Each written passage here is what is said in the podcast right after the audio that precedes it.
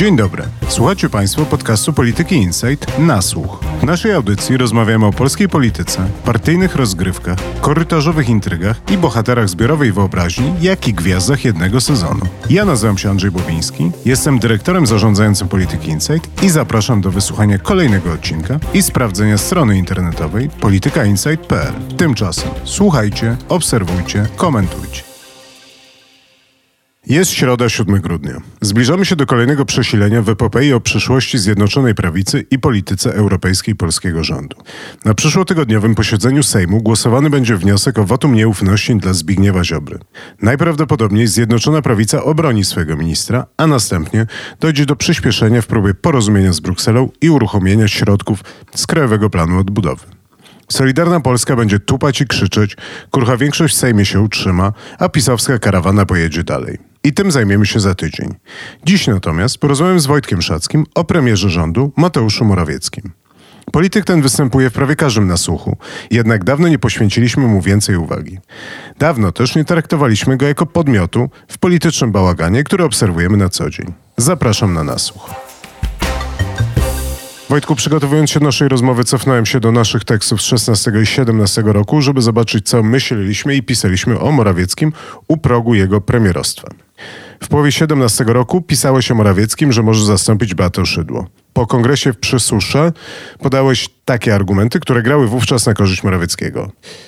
Mniej więcej leciało to tak, że dobrze dogaduje się z Jarosławem Kaczyńskim, że jest przewodnikiem prezesa po świecie gospodarki, że jest dla niego partnerem do rozmowy. Że Kaczyński mu ufa, więc będzie miał poczucie bezpieczeństwa. Kaczyński w nadzorowaniu prac rządu, to było chyba na kontrze do Beaty Szydło, której Kaczyński nie ufał. I rozwijałeś to myśl też, rozpisując się na temat słabości politycznej Morawieckiego, który tym samym nie zagraża i nie będzie zagrażał Kaczyńskiemu. Pisałeś też, że ma potencjał polityczny, bo ma wysokie zaufanie, wtedy miał w Cebosie niski był poziom nieufności wobec wówczas wicepremiera i wreszcie, że Morawiecki jest dobrze odbierany przez biznes i inwestorów, że jest technokratyczną twarzą rządu i że dobrze zarządza podległymi sobie włościami. Więc moja propozycja jest taka, żebyśmy przeszli przez te punkty i porozmawiali, czy jak ta sytuacja się zmieniła, jak te zmiany wpływają na pozycję Mateusza Morawieckiego w rządzie i może też trochę szerzej, żebyśmy porozmawiali o tym, jak politycy się zużywają. Ale może najpierw poprosimy Ciebie o komentarz do moich słów bardzo zgrabnie streściłeś to, co pisaliśmy wówczas. No i tak było. No, Morawiecki wszedł do polityki, co było pewną niespodzianką. On był jednym z tych polityków, którzy nie weszli do Sejmu, w ogóle nie kandydował do Sejmu w 2015 roku. I nagle został przedstawiony jako kandydat na ministra rozwoju, potem przejął jeszcze stanowisko ministra finansów po Pawle Szałamasze. I zaczęło się mówić o jego awansie na jeszcze wyższe stanowiska. Ja pamiętam z tamtych czasów rozmowy z politykami PiSu, którzy mówili, że jeśli Mateusz Morawiecki zdecydował się porzucić karierę w bankowości, w której osiągnął jak na polskie warunki szczyt, to tylko dlatego, żeby zagrać o najwyższą pulę w polskiej polityce. I wówczas tą najwyższą pulą wydawało się zastąpienie Beaty Szydło i niektórzy dodawali, a być może kiedyś będzie też następcą Jarosława Kaczyńskiego, a być może kiedyś będzie następcą Andrzeja Dudy. No dobrze, to słuchaj, to moja propozycja jest taka, jak już przeszliśmy ten moment wspomnieniowy, żebyśmy spojrzeli na te punkty, które wtedy wypisywałeś i porozmawiali o tym, jak ta sytuacja się zmieniła. Więc może zacząłbym od relacji z Jarosławem Kaczyńskim. Czy nadal ta relacja jest tak silna, czy coś się tu zmieniło? Moim zdaniem jedno nie wyklucza drugiego. Ta relacja wciąż siłą rzeczy jest bardzo silna i Jarosław Kaczyński występuje jako ta tarcza, która osłania Mateusza Morawieckiego przed jego przeciwnikami, czy to z Solidarnej Polski, czy to z PiSu. Natomiast wydaje mi się, że o ile był etap, by tak rzec, fascynacji Mateuszem Morawieckim po stronie Jarosława Kaczyńskiego, to wydaje mi się, że ten etap minął i teraz to jest po prostu takie... No jak to w związku, Wojtek, no. Najpierw jest fascynacja, potem jest przyjaźń. I ta przyjaźń, wszystkie znaki na niebie i ziemi wskazują, że trwa, że Jarosław Kaczyński nie ma też zmiennika, oczywiście lepszego niż Mateusz Morawiecki, bo problemem Beaty Szydło było to, że Mateusz Morawiecki dość szybko zaczął być postrzegany jako kandydat na jej następcę. W tym momencie w PiSie nie ma takiego oczywistego kandydata. Ryszard Terlecki w wywiadzie w sieciach niedawnym mówił, że w obliczu trudnej sytuacji gospodarczej nie ma tutaj nikogo, kto mógłby zastąpić Mateusza Morawieckiego w roli premiera i chyba rzeczywiście tak jest. Zresztą ten największy heavyweight teraz po stronie PiSu, czyli Mariusz Błaszczak, chyba nie pali się do tego, żeby powalczyć o tę najwyższą pulę i ewentualnie czeka na to, co się wydarzy po wyborach. Więc siłą Morawieckiego jest nie tylko wsparcie Jarosława Kaczyńskiego, ale również poczucie w PiSie, że nie ma nikogo lepszego, oczywiście lepszego, kto by zarazem chciał wziąć teraz na te ostatnie kilka trudnych miesięcy premierostwo. Ja bym jeszcze dopowiedział i dopytał ciebie, że w ogóle mam takie poczucie, że Jarosław Kaczyński stał się w pewnym sensie zakładnikiem swojej lojalności wobec Mateusza Morawieckiego. To znaczy tyle razy go bronił, tyle razy stawał za Morawieckim i przedłużał jego życie polityczne przedłużał jego trwanie na stanowisku premiera. Łącznie z publicznymi deklaracjami, że Morawiecki pozostanie premierem do końca kadencji. I to wywołało tak duże napięcia w partii, że w tym momencie w pewnym sensie obaj panowie są na siebie skazani, bo w momencie, w którym Mateusz Morawiecki zostałby odwołany, to można by to postrzegać jako pewną porażkę. Jarosława Kaczyńskiego i pewną porażkę jego planu politycznego. Więc wydaje mi się, że to, co tutaj się zmieniło, ale coś, co wbrew pozorom panów do siebie zbliżyło, to, że niezależnie od tego, jak bardzo Jarosław Kaczyński wierzy w Morawieckiego, to chwilowo wydaje się być na jego skazany. To, co się zmieniło jeszcze w tej relacji, to moim zdaniem słabsza pozycja samego Kaczyńskiego, bo mamy tutaj do czynienia z liderem obozu, który jest ewidentnie słabszy niż w 2017 18 czy nawet 20 roku. Po prostu i PiS jest słabszy, i przywództwo Jarosława Kaczyńskiego nad PiSem jest słabsze, i przywództwo Jarosława Kaczyńskiego nad całą Zjednoczoną Prawicą jest słabsze.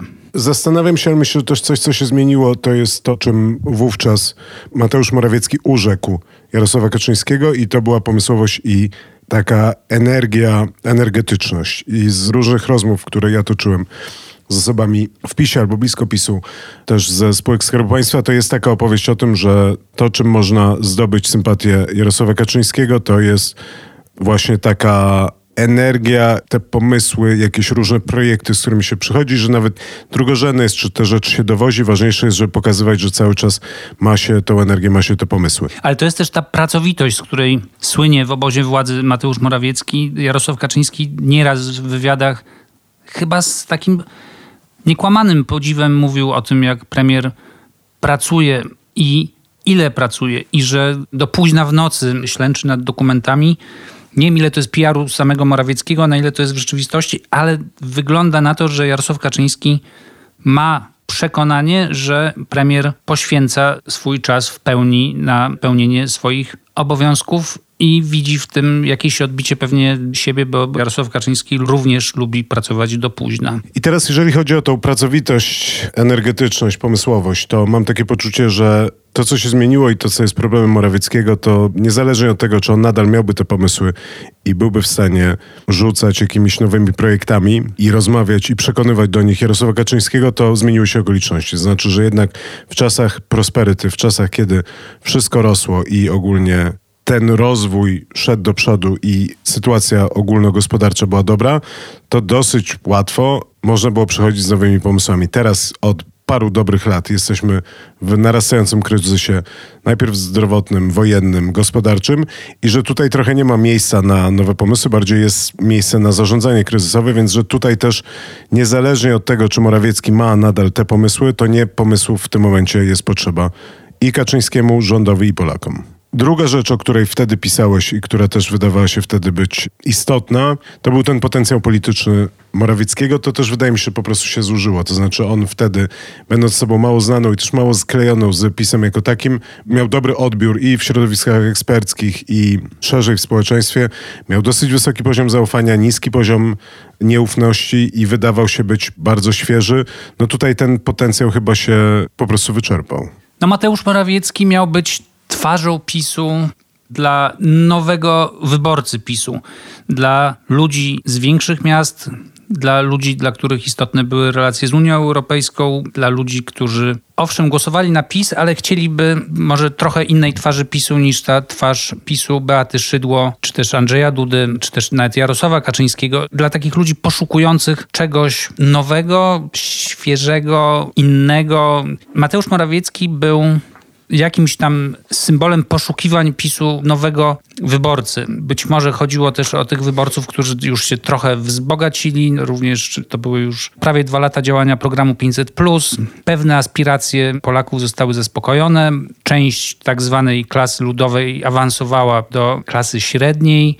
No i Mateusz Morawiecki miał być twarzą takiego PiSu, takiej prawicy. Tam tych twarzy było więcej. Jadwiga Emilewicz też miała być przynętą, przyciągającą ten elektorat. No Jarosław Gowin oczywiście miał być również taką twarzą. Piotr Nowak. Później Piotr Nowak, ale to już na trochę innym etapie. To był, przypominam, też czas przygotowywania się do wyborów samorządowych, do potyczek w wielkich miastach. No i okazało się, że już w 2018 roku PiS przegrał w zasadzie wszystkie pojedynki w dużych miastach. I wtedy był gorący spór o kształt kampanii między zwolennikami radykalnej linii Jastrzębiej, a tymi bardziej technokratycznymi, centrowymi pisowcami. Wtedy były te spoty o uchodźcach i PiS przegrał pojedynki w wielkich miastach, wygrał sejmiki, ale w świat poszedł komunikat, że jednak PiS przegrał te wybory, bo dziennikarze patrzyli głównie na te duże miasta, w których kandydaci PiSu wypadli bardzo źle. Patryk Jaki w Warszawie nie doprowadził nawet do drugiej tury w pojedynku z Rafałem Trzaskowskim. No i w zasadzie od tamtej pory, od tych wyborów już w 2018 roku było widać, że czar Morawieckiego na tych nowych wyborców nie działa i Morawiecki się wtedy po prostu spisił zaczął mówić takim samym językiem, albo prawie takim samym językiem jak cała reszta PiSu. Stał się nieodróżnialny w zasadzie retorycznie od mainstreamu pisowskiego. No ale musiał. W sensie to też była dynamika wewnętrzna. Tak, to była cena przetrwania. No, zobaczył, że jeśli się nie udało wyjść w jedną stronę, to żeby się utrzymać, musi ewoluować. Z jednej strony Morawiecki nie spełnił tej obietnicy przeprowadzenia nowych wyborców, ale z drugiej strony też mam takie poczucie, że partia nie pozwoliła mu rozwinąć skrzydeł. Dobrze, czyli tak, relacja z Jarosławem Kaczyńskim nadal jest, nadal jest mocna, natomiast jest inna. Mniej jest tam pewnie sympatii i fascynacji, a więcej jest konieczności. Jeżeli chodzi o ten potencjał polityczny, to niewątpliwie on się zczerpał. Natomiast tutaj też niespecjalnie bym obwiniał Morawieckiego jako takiego, jako polityka. Wreszcie to był kolejny argument, który był przytaczany zawsze w tym momencie wymiany Szydło na Morawieckiego to był, że jest dobry gospodarczo. To znaczy, ty pisałeś, że jest przewodnikiem Jarosława Kaczyńskiego po świecie ekonomii. No ale rozumiem też, że takie było postrzeganie. Też przeglądałem jakieś teksty, kiedy ocenialiśmy Morawieckiego jako ministra. Opisywaliśmy jakieś jego sukcesy z tej pierwszej kadencji i tam był ten moment, kiedy wydawało się, że Morawiecki jest po prostu, krótko mówiąc, dobrym ministrem. Ogólnie, że dobrze ogarnia tę sferę gospodarczą. Tutaj brak mi kompetencji, żeby oceniać politykę gospodarczą rządu Morawieckiego.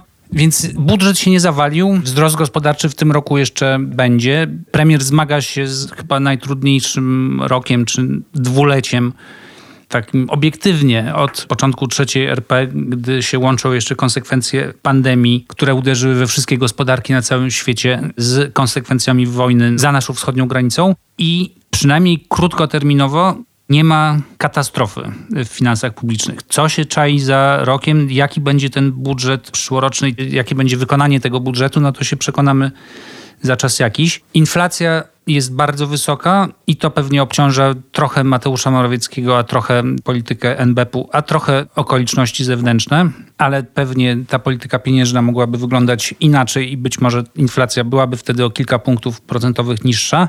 No ale tak jak mówię, no tutaj brakuje mi kompetencji. Mogę tylko powiedzieć, że PiS na razie wciąż widzi, a przynajmniej część PiSu, ta najistotniejsza część PiSu, widzi w Morawieckim jedynego możliwego premiera na te czasy. A ja jednak pozwoliłbym sobie na ocenę tych kompetencji i nawet mniej kompetencji, a bardziej działań, sukcesów i odbioru tego, jak odbierany jest Mateusz Morawiecki jako osoba zarządzająca gospodarką.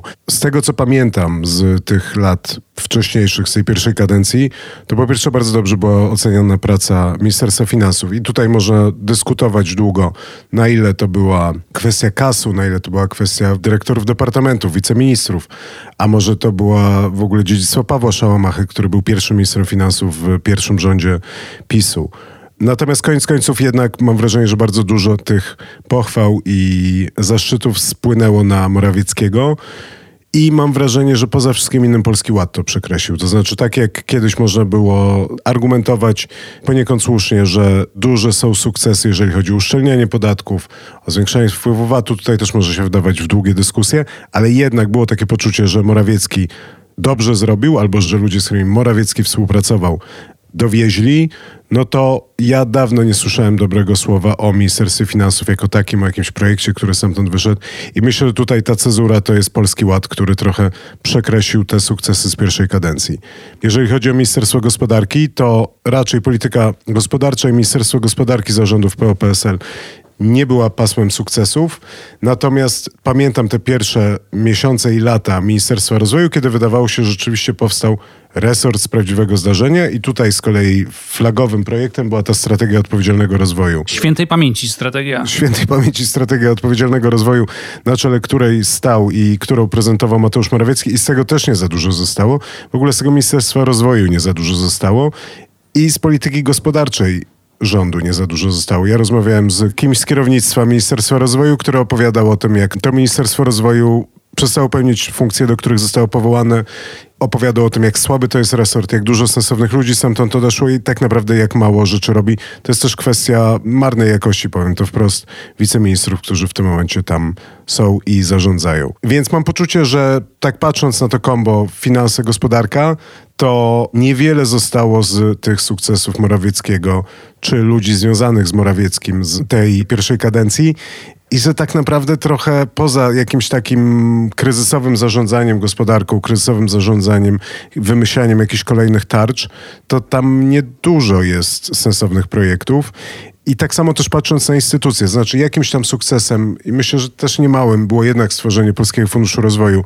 Jest to myślę, że jeden z większych sukcesów ostatnich dziesięcioleci, jeżeli chodzi o stworzenie dużej, poważnej, funkcjonującej instytucji państwowej. W której w dodatku nie kręci się karuzela stanowisk. Jest duża trwałość, jest mało afer, szczególnie jak na to, jak bardzo Paweł Borys jest nielubiany przez swoich oponentów politycznych, w tym w ramach tego rządu, a naprawdę te afery wokół Borysa i PFR-u możemy policzyć na palcach jednej ręki, więc PFR wydaje mi się jest sukcesem i nadal trwa. Myślę, że Łokik jest też takim urzędem, który funkcjonuje, który też jest mocno związany i blisko związany z Mateuszem Morawieckim, ale już na przykład Polska Agencja Inwestycji i Handlu, czyli PAIH, coś co kiedyś było PAIZem, no miało lepszy moment, kiedy było właśnie przekształcane i zmieniane i reformowane w pierwszej kadencji przez ówczesnego prezesa Tomasza Pisule. W tym momencie ten PAIH jest mało widoczny, mało robi i też mam poczucie, że trochę wróciliśmy do punktu wyjścia. Podsumowując, mam poczucie, że tutaj Morawiecki stracił i nie do końca widzę, jak miałby odzyskać w oczach z jednej strony wyborców, z drugiej strony polityków PiSu, a z trzeciej strony po prostu w oczach Jarosława Kaczyńskiego. Kolejny obszar to są sprawy międzynarodowe. Nie wiem, czy pamiętasz, że też był taki moment, kiedy było takie poczucie, że po trudnych rządach Beaty Szydło, po wielu konfliktach z Unią, po różnych problemach też, nie wiem, w relacjach z Izraelem, Mateusz Morawiecki miał przyjść, spojrzeć na to wszystko świeżym okiem, skorzystać ze swoich kompetencji międzynarodowych, dyplomatycznych, językowych i naprawić pozycję międzynarodową Polski.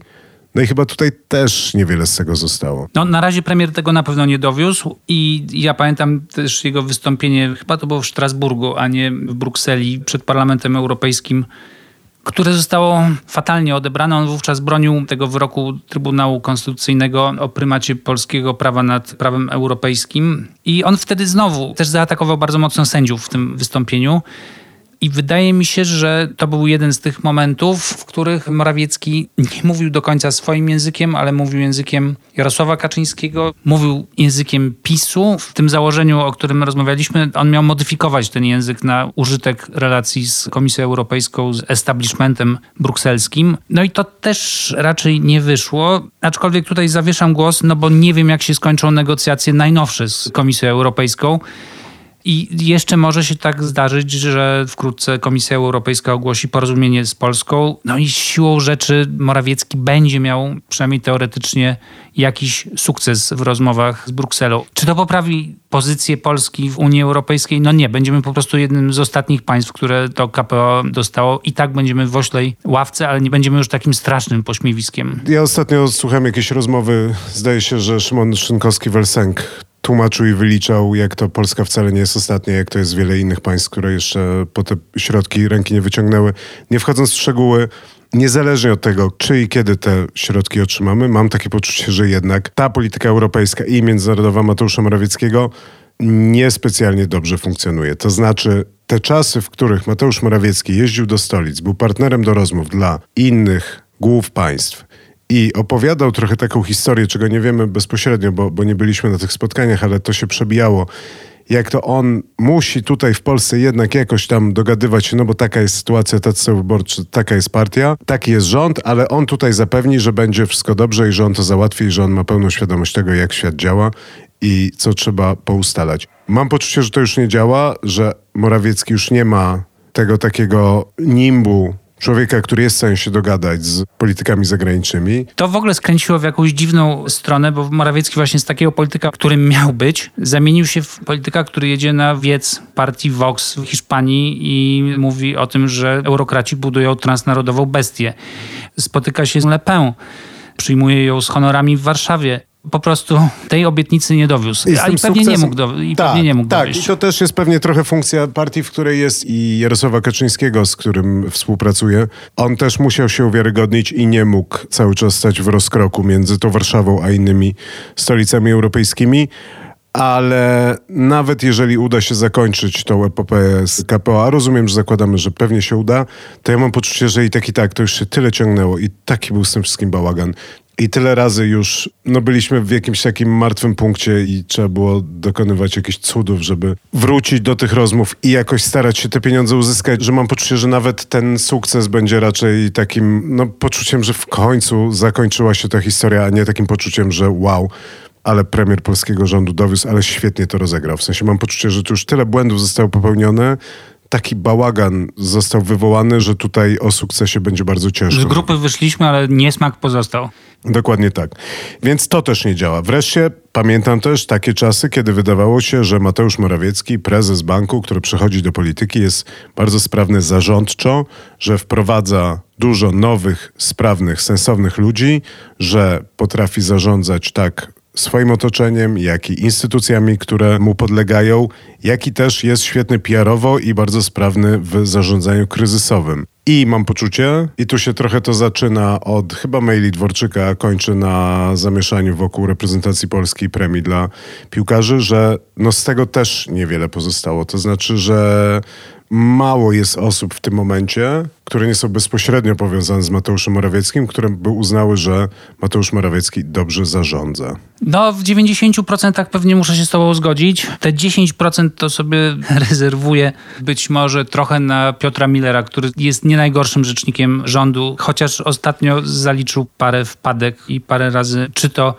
po upadku rakiety w Przewodowie, gdy była ta dziwaczna konferencja z szefem BBN-u, czy teraz w przypadku tych premii dla piłkarzy, no to nie były najlepsze dni Piotra Millera, ale generalnie on wypada nie najgorzej. Również to akurat ocena eksperta w tej dziedzinie Michała Fedorowicza z Instytutu Badania Internetu i Mediów Społecznościowych. Morawiecki i jego otoczenie to jedyny kawałek PiSu, który działa w sposób zorganizowany w mediach społecznościowych. Jedyny poza Solidarną Polską tylko ludzie Morawieckiego mają jakiś pomysł na komunikację w tych mediach. Ten mainstream pisowski jest bierny, nieskoordynowany, nie ma ludzi, którzy się tym zajmują. Więc są takie wyspy, na których Morawiecki się dzielnie broni. Natomiast generalnie no to rzeczywiście i ten wyciek maili i to, co jest w tych mailach, te kłopoty, no w zasadzie teraz cofnę się na moment do tego polskiego ładu, o którym ty mówiłeś pod kątem gospodarczym. No ale skutki gospodarcze, no to jeszcze pewnie różne będą tego. I zobaczymy też, jak będzie ze zwrotami za podatek, w ogóle z rozliczaniem podatków za ten rok. Ten program był wielki objętościowo. Częściowo jest jeszcze realizowany, w dużej części jest realizowany, też podręcznik HIT jest częścią Polskiego Ładu. Natomiast PR-owo i wizerunkowo to była katastrofa. Znaczy, ja nie przypominam sobie tak fatalnie poprowadzonej operacji. Prawdopodobnie część partii też grała przeciwko Morawieckiemu.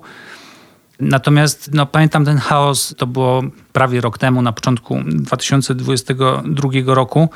No przecież minister finansów zapłacił dymisją za chaos przy wprowadzaniu Polskiego Ładu. Wiceminister finansów też wtedy poleciał, a notowania PiSu spadały na początku roku. A to miał być, przypominam, taki flagowy program PiSu na połowę kadencji, na odrodzenie po czasie epidemii. Nic z tego nie zostało. Ta etykietka Polskiego Ładu już gdzieś zniknęła, zakopana dwa metry pod ziemią.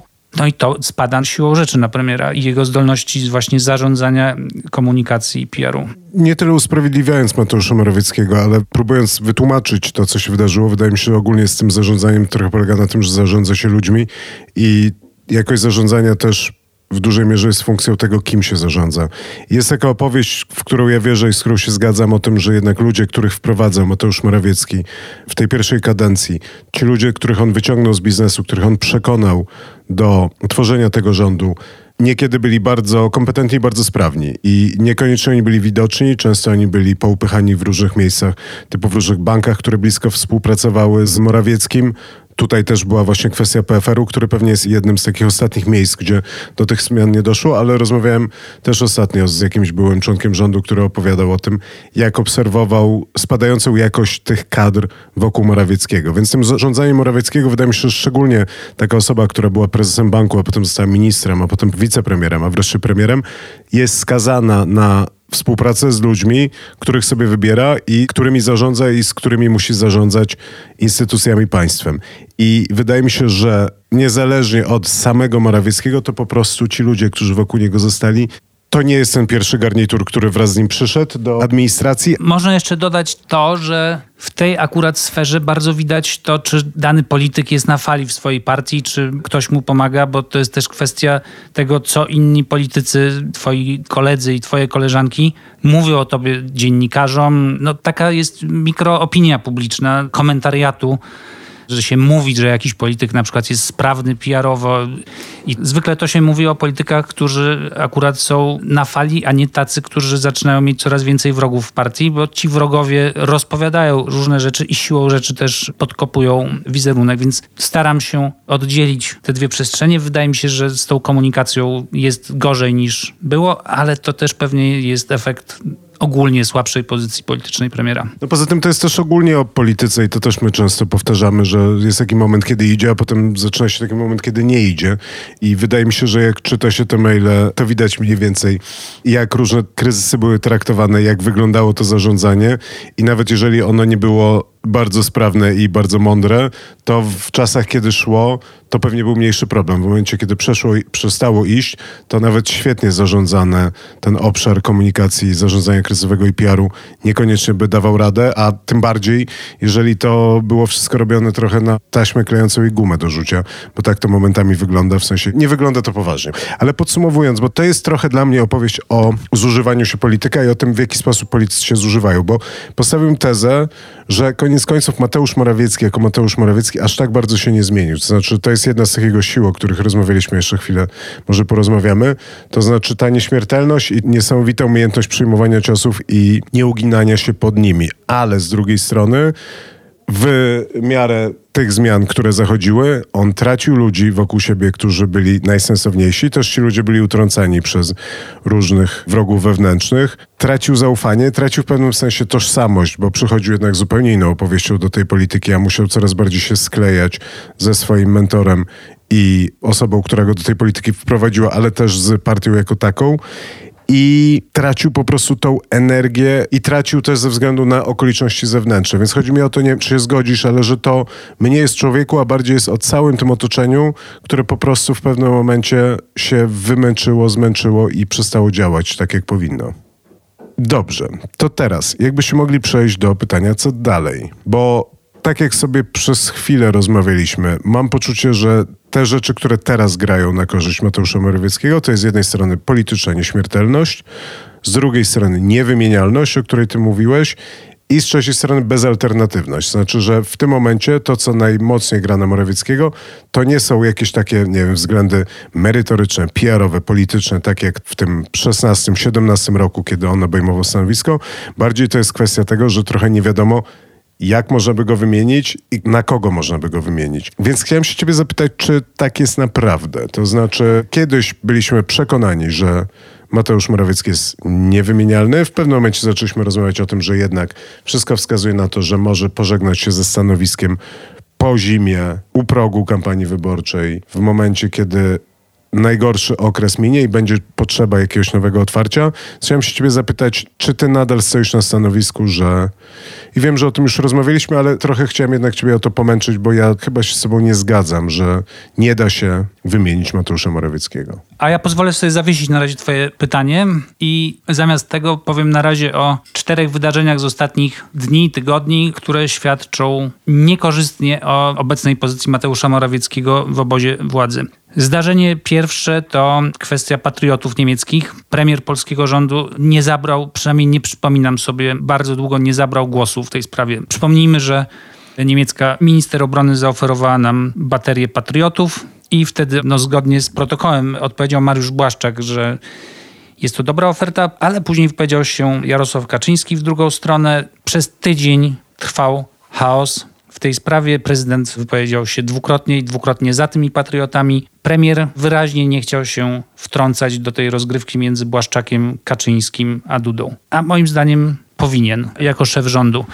Druga sprawa, teoretycznie drobna, ale jednak Jacek Ozdoba, wiceminister w Ministerstwie Klimatu i poseł Solidarnej Polski, powiedział w programie Tweet w Wirtualnej Polsce, że polityka Morawieckiego to jest pasmo porażek.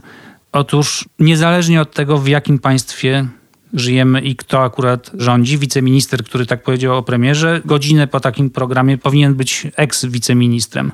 A tutaj Mateusz Morawiecki po jakimś czasie doprowadził do tego, że Ozdoba stracił swoje kompetencje, natomiast pozostał wiceministrem. Na rzecz innego wiceministra z nominacji Solidarnej Polski, ministra Siarki. Tym bardziej. To świadczy o tym, że to przywództwo nawet w ramach rządu, a więc no dość formalne, nie mówię tutaj o wpływach w partii, jest słabe. Po trzecie, ta historia z premiami dla polskich piłkarzy za awans z grupy no tutaj na własne życzenie premier wkopał się w jakąś straszliwą, zagmatwaną historię i to dwa czy trzy dni trwało. Różne sprzeczne komunikaty i rzecznik rządu się wypowiadał w tej sprawie i premier się wypowiadał, że premie powinny być. Potem sprecyzował, że premie powinny być, ale nie ze środków rządowych. No to był pokaz nie tylko nieporadności komunikacyjnej, ale również jakiegoś osamotnienia. Nie wiem, gdzie był wtedy minister sportu. Coś się dziwnego bardzo zadziałało w tym czasie.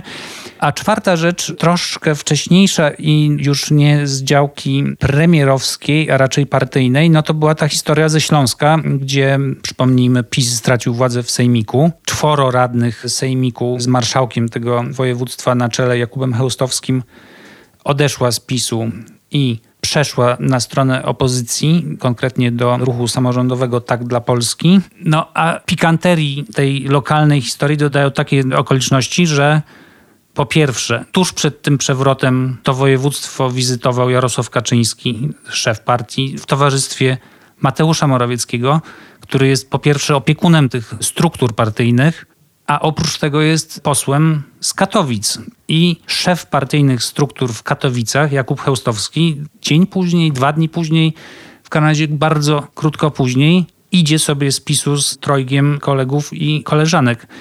I Morawiecki nic o tym nie wie. I Kaczyński nic o tym nie wie.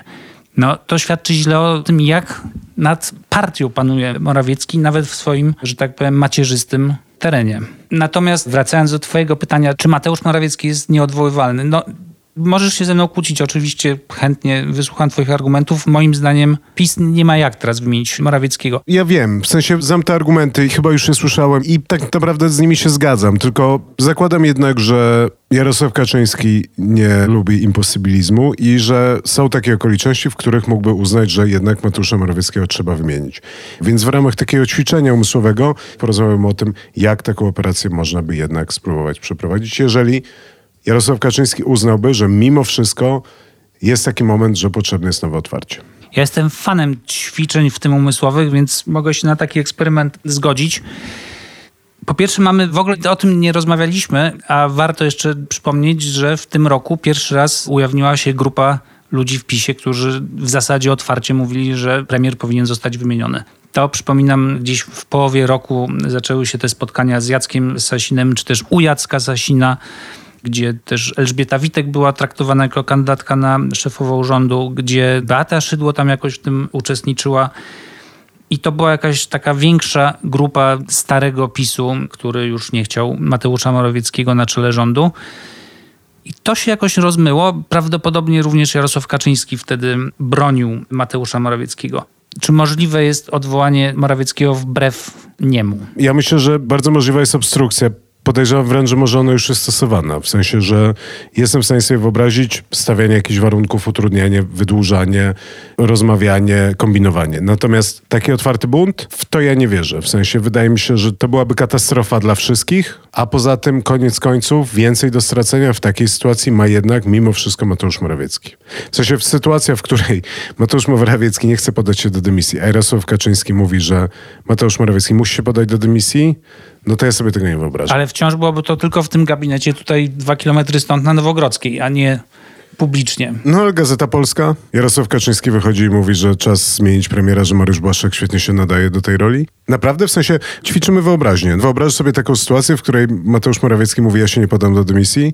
Wydaje mi się, że Jarosław Kaczyński nie z takimi zawodnikami sobie radził pewnie inny Jarosław Kaczyński, ale okej, okay, my tutaj wyolbrzymiamy, ale tak na poziomie akcentów, półtonów Mateusz Morawiecki prawdopodobnie opiera się próbą odwołania go, więc Jarosław Kaczyński musiałby wykonać jakiś wyraźny ruch ofensywny, wywiady, przecieki i tak dalej. Pewnie w ten sposób mogłoby się to odbyć, ale zastanówmy się, jakby dalej to szło. Premier podaje się do dymisji i jest tworzony nowy rząd. Kto mógłby być nowym premierem. Elżbieta Witek. Mariusz Błaszczak, Jarosław Kaczyński. I chyba poza tą trójką nikt inny nie przychodzi do głowy. Beata Szydło nie wyraziła zainteresowania taką propozycją, gdy latem się toczyły w tej sprawie rozmowy. Musiałaby porzucić mandat europosłanki, żeby tutaj na parę miesięcy być. Przemysław Czarnek jeszcze, miałem dorzucił. Z tego trojga czy czworga polityków prawdopodobnie byśmy wybierali przyszłego premiera który musiałby zdobyć wotum zaufania w Sejmie. Większość wciąż jest po stronie PiSu. Gdyby padło na Elżbietę Witek, to byłyby dwa kluczowe głosowania, bo również wybór nowego marszałka Sejmu. Prawie równie ważne głosowanie dla PiSu jak powołanie rządu. Przejdźmy przez tę większość sejmową, która teraz stoi za PiSem. Sam klub PiS liczy 228 posłów, może liczyć na dwóch posłów niezrzeszonych, którzy zwykle popierają rząd. Posłowie Eichler i Mejza są raczej z rządem. Jest koło polskie sprawy, trzyosobowe. Agnieszka Ścigaj została w połowie roku minister bez teki w kancelarii premiera, czyli to są 233 głosy. Paweł Kukis to jest wciąż niewiadoma polskiej polityki, bo teraz zawiesił głosowanie z PiSem, ale stopień panowania jego nad swoim kołem poselskim jest niepewny i same zachowanie Pawła Kukiza też jest niepewne. Ale ta większość jakoś się trzyma. W tej większości w samym klubie PiS jest 20 posłów Solidarnej Polski, mniej więcej ósemka posłów Partii Republikańskiej Adama Bielana i jest ta piątka posłów związana z Marcinem Ociepą, wiceministrem obrony, to są postgowinowcy. I ta większość mocno już ze sobą skonfliktowana i połączona jedynie pragnieniem utrzymania władzy, musiałaby wyłonić nowy rząd, Wiadomo, że trzeba by dokonać sporych roszad. Wiadomo, że Zbigniew Ziobro by czegoś zażądał, że Adam Bielan by czegoś zażądał. Różne szczegóły tych targów by się przedostały do opinii publicznej. Cały ten proces by czas jakiś trwał i nie wiem, czy korzyści z tej wymiany premiera byłyby wystarczające, żeby ta operacja była przeprowadzona. No ale dobra, no doszliśmy do wniosku, że ona jest do przeprowadzenia, tylko pytanie, czy korzyści by...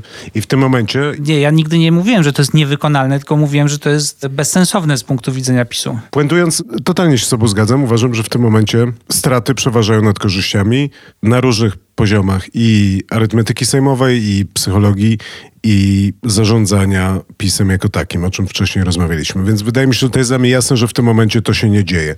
Natomiast, jeżeli zakładamy, że Mateusz Morawiecki, korzystając z terminologii amerykańskiej, jest kulawą kaczką, to znaczy, że nie będzie premierem, nawet jeżeli PiS wygra trzecią kadencję i prawdopodobnie nie będzie kandydatem na premiera w nadchodzącej kampanii wyborczej. A to mówił dla porządku, dodajmy, Ryszard Terlecki w sieciach. To ja nadal nie do końca rozumiem, w jaki sposób można przeprowadzić kampanię wyborczą z premierem, który wiadomo, że nie będzie premierem z kandydatem na premiera jakimś? Jeżeli miałby dojść do, nie wiem, do jakiejś debaty, powiedzmy z Donaldem Tuskiem, to wtedy idzie ten Mateusz Morawiecki, który już jest na schodzącej, czy ten przykładowy Mariusz Błaszczak, który ma powieść ten PiS, czy Jarosław Kaczyński jako prezes tego całego towarzystwa. towarzystwa. W sensie chodzi mi o to, że ja nadal nie jestem w stanie zrozumieć, jak w następnych miesiącach przed zbliżającą się kampanią można być trochę w ciąży. To znaczy,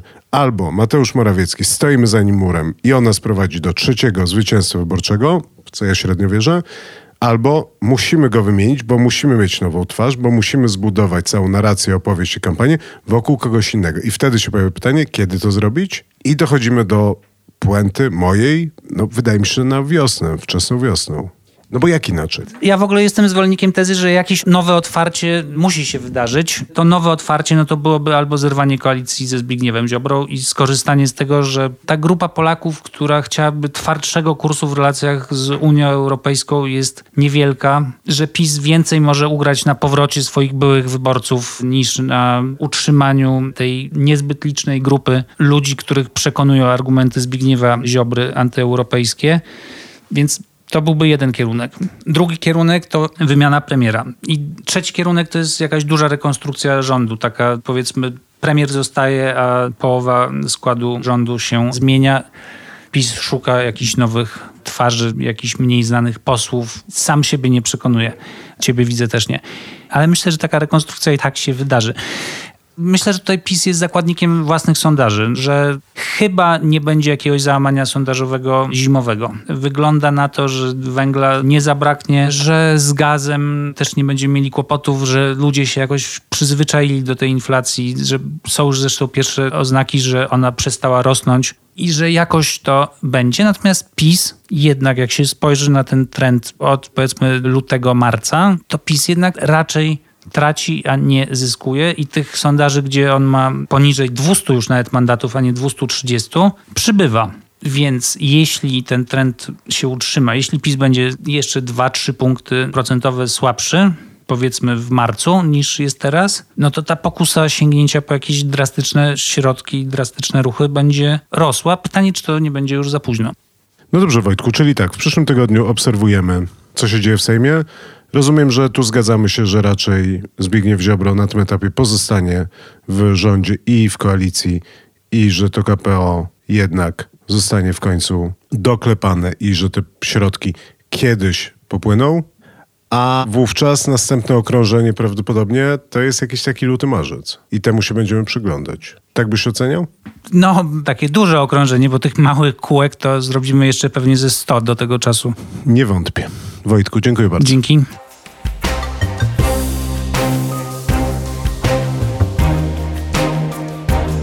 Na dziś to wszystko. Posłuchajcie również innych naszych podcastów, które znajdziecie w większości serwisów podcastowych. Pole wyszukiwania wpiszcie po prostu Polityka Insight. Słuchajcie, obserwujcie i komentujcie. Do usłyszenia.